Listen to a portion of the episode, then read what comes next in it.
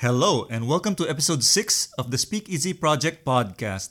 I'm your host, Jagat Maitan. For today's episode, we'll continue to talk about developments in the airport space intended to serve Metro Manila in part 2 of our conversation with infrastructure specialist Jerome Cachau.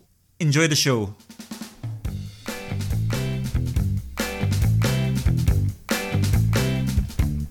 Speakeasy Project is a podcast that covers the business topics that matter to you today. Listen with ease to authentic conversations with thought leaders and industry experts to learn about the key issues, insights, and trends that could impact your daily life. Join your host, Jagat Maitan, and get down to the essence of what you need to know. So, from last week's episode, I'm starting to get a better idea where these airport developments are going to be, both likely to be in the north, outside Metro Manila. I'm wondering, are there similar airport setups around the world? And I also can't help but think about what are the implications when both these airports are operational? How will my routine as a traveler change? Let's get back to our chat with Jerome Cachau. Jerome, so what's the ideal configuration for a dual airport solution? I would definitely uh, opt for uh, for uh, something in the north, something in the south. Having said that, now we have two airports in the north, and for sure they're going to compete with each with each other. The configuration of Clark will be completely different if it's only focusing on the local catchment area of NRLS and or the whole area, or if it becomes part of Manila's gateway activity or hub activity. It's, it's a completely different uh, outline. And same for Bulacan. They, they will have to uh, take into account the fact that there's an airport uh, Clark that's, that's, that can be used uh, as a hub. Something to keep in mind, also something very specific uh, to, the, to the Philippines, is the fact that although you have a gateway into the city, a lot of people coming to the Philippines are not really interested in the capital city. A lot of people, especially uh, uh, tourists, are more interested in, in traveling on to uh, other places. And this is, by the way, the reason for the success of uh, Mactan Cebu International Airport they uh, turned Cebu into, into, a hub, including a platform from which you can access all the places. So Mactan Cebu itself, and especially Mactan Island, is a very attractive place. But then they used it also to, with uh, the, uh, partnership of the airlines, be able to fly uh, inside the country. So you don't have to go through Manila, which is uh, uh, everybody's nightmare at the, at the moment. So when you design the gateway, the Manila gateway, you have to think also that a lot of people are not interested in Manila. They are, they are interested in traveling on to a lot of, of places. That reinforces the fact that you don't necessarily need an airport to be in the city. So not all of them, but a lot of people won't even see the city or won't be interested in seeing the city. You know, I'm thinking about it. These airports are already here, whether today it's Clark and NAIA, and in a few years from now, it's Clark and Bulacan when NAIA is phased out. What have you seen in other countries where two international airports coexist to serve a mega city or, or a large catchment area? Uh, and here the answer is it's an easy answer is anything's possible. You, you really you, you would see any kind of, of situation. You can have a situation like in London where they have six international airports. Paris there are two. You, you can see uh, yeah places like like Istanbul and, and used to have uh, one, then they closed it, they opened another one. This is you can really see any kind of, any kind of situation, so anything's possible. And then you can have a model like you see in some cities, like Toronto, for example, where you have a big airport, international airport in uh, the suburbs, quite remote from the center. It's possible, and an airport in the in the city center. And that that again that happens in, in a lot of places. And and very often the uh, the airport in city center is a legacy airport. It's an airport that was there before the city then expanded, expanded and reached, uh, became or engulfed the, uh, the, that that facility. The thing though is that you need to be able to plan. Because again, you can design your airport for 2 million, 5 million, 10 million, 50 million passengers. Of course, it will be a different airport, but you, you can design and configure it for it.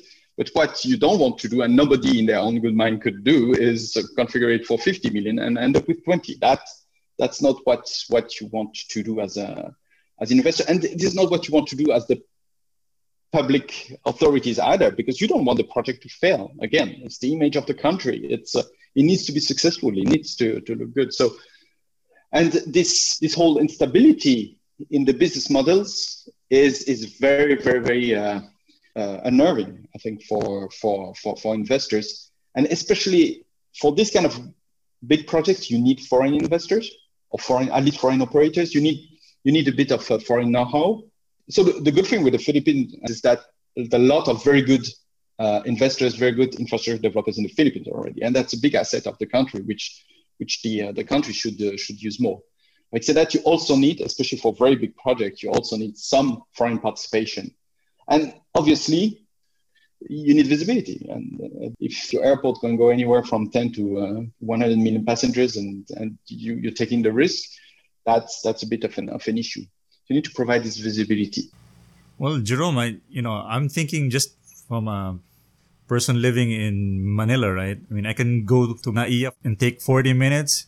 But if I go to Clark, which may be around two two hours in Bulacan, which is an hour and a half, Clark and Bulacan is already far for me. So I would think that it still makes sense to have a city airport, right? Uh, for the moment, I, I can't see uh, I can't see any uh, other option than than, than keep it NAIA. So first, there for the moment, there's no other airport except Clark. That's very far and uh, not yet fully reachable by public transport.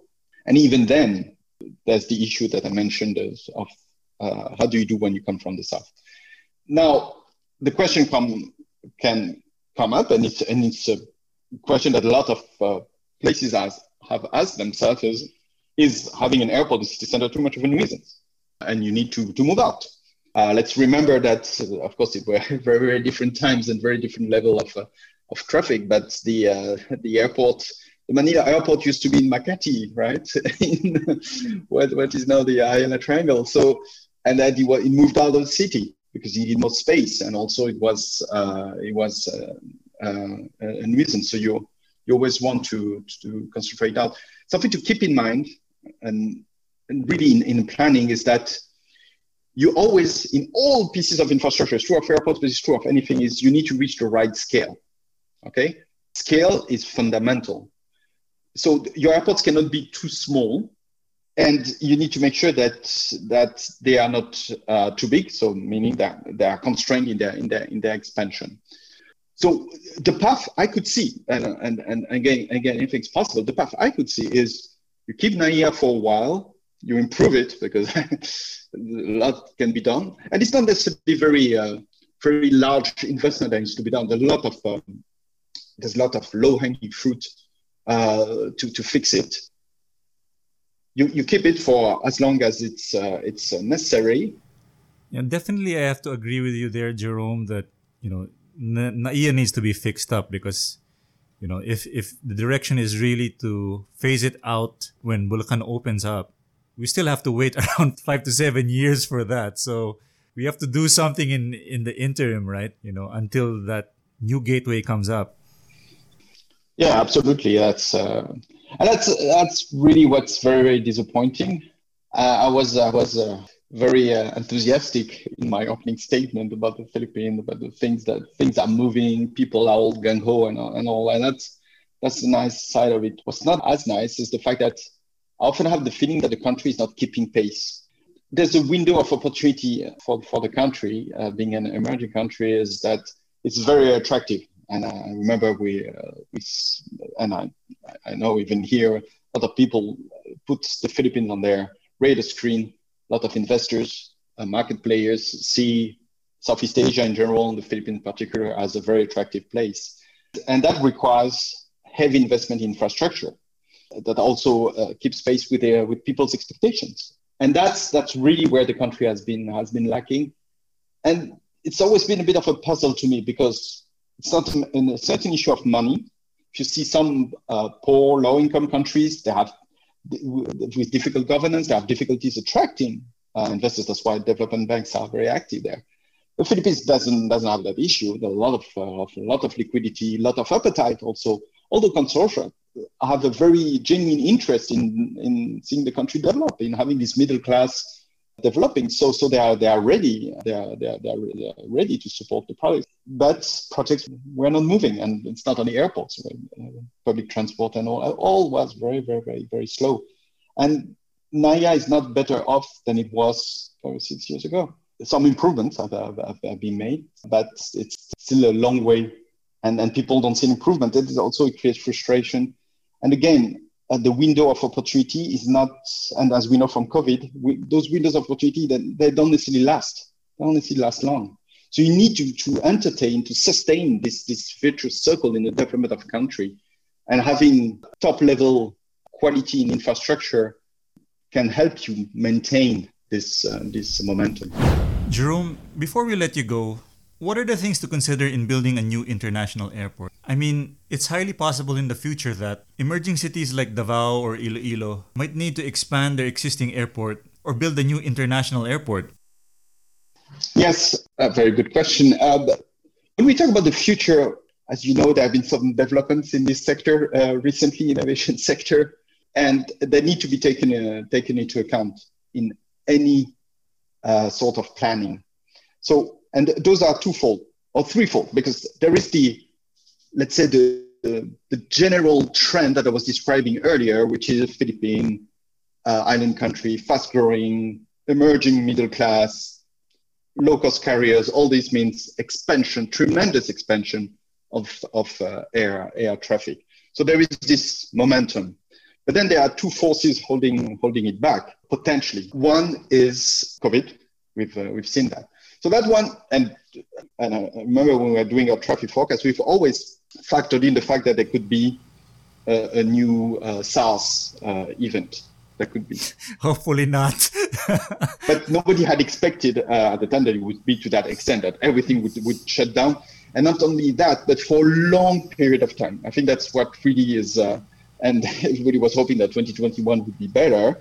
Uh, so far, it's not the case, but um, it's still early. It's still early. it's still early, right? Yeah, right. So, so it's taking much longer than we thought. So, if even if, and we'll talk about the other factor, but it means that the recovery, there will be a recovery, but it's going to be very, very, or it's, it's going slower than we than we think. The other, the other aspect is is uh, climate change, and uh, and it's one of the uh, one of the illustrations of what I was mentioning earlier about the fact that the, uh, it's often striking how the, the, the discussion is completely different in, uh, in different places of the world, and uh, and and and for, and for example, you know, in Europe, there's this whole movement uh, of the flygskam. Uh, my Swedish is not uh, appropriate, but that's the fact of um, shaming people to fly for, especially for short haul flights uh, after after COVID. Uh, the, the, there needs to be some conditions to it. And one condition is that they stop uh, short haul flights. So th- there's this whole discussion to constrain the uh, aviation industry. That's in the, in the in the background, and that potentially will have a, a, a large impact uh, all over the world, including including in the Philippines. But to remember, so that the Philippine driver of, of uh, potential traffic growth is is tourism something that is quite striking about the Philippines is that that it's a very, very uh, attractive place, and yet the number of visitors is relatively small. You have eight, nine million people coming uh, uh, per year. Compared to Thailand, uh, in 2019, again before COVID, 2019 was 40 million, 40 million in Thailand, uh, not even 10 in, in, in, in, the Philippines. So, so just, just to give an idea of, uh, of the of the, the magnitude of, of development that could see that the tourism industry could see in the Philippines but you will see more and more backlash against uh, against uh, against that. There's whole uh, um, let's say uh, awareness in the uh, in the in the Western world about about traveling, traveling long distance, etc. So that's that puts another uh, another question mark, and it's it, I think it's really really a tricky a tricky question because I don't see why the Philippines should not be authorized to to to, to develop, and, uh, and and and tourism is one one of the attractive place to start with. But uh, th- there are limitations uh, limitations there. So that's something to take into account when you look at the at the future. Having said that, again, the, the in the Philippines, airports are essential. They're, they're, they're essential. Yeah, hopefully we're you know, slowly but surely we're we're gonna get there because the country, as you said, needs it. It makes a lot of sense, right? Uh, if you want to uh, further develop your economy and and the country. And we thank you, Jerome, for joining us on the podcast. Thanks, Jay. we, we hope you can come back to the show and share your views on Philippine infrastructure. I think you have a lot to say and, and more to share with us. With uh, with uh, with uh, with pleasure. And again, it's always uh, it's a country that is that's dear to my heart, and infrastructure is a sector that's dear to my heart. So it's a, it's a good mix. Thank you, Jerome. Take care and stay safe. You too. Bye bye, Jay. Thank you for listening to the Speakeasy Project. If you enjoyed the show, we'd love you to subscribe, rate, and give a review on Apple Podcasts, Spotify, or wherever you get your podcast. Until next time.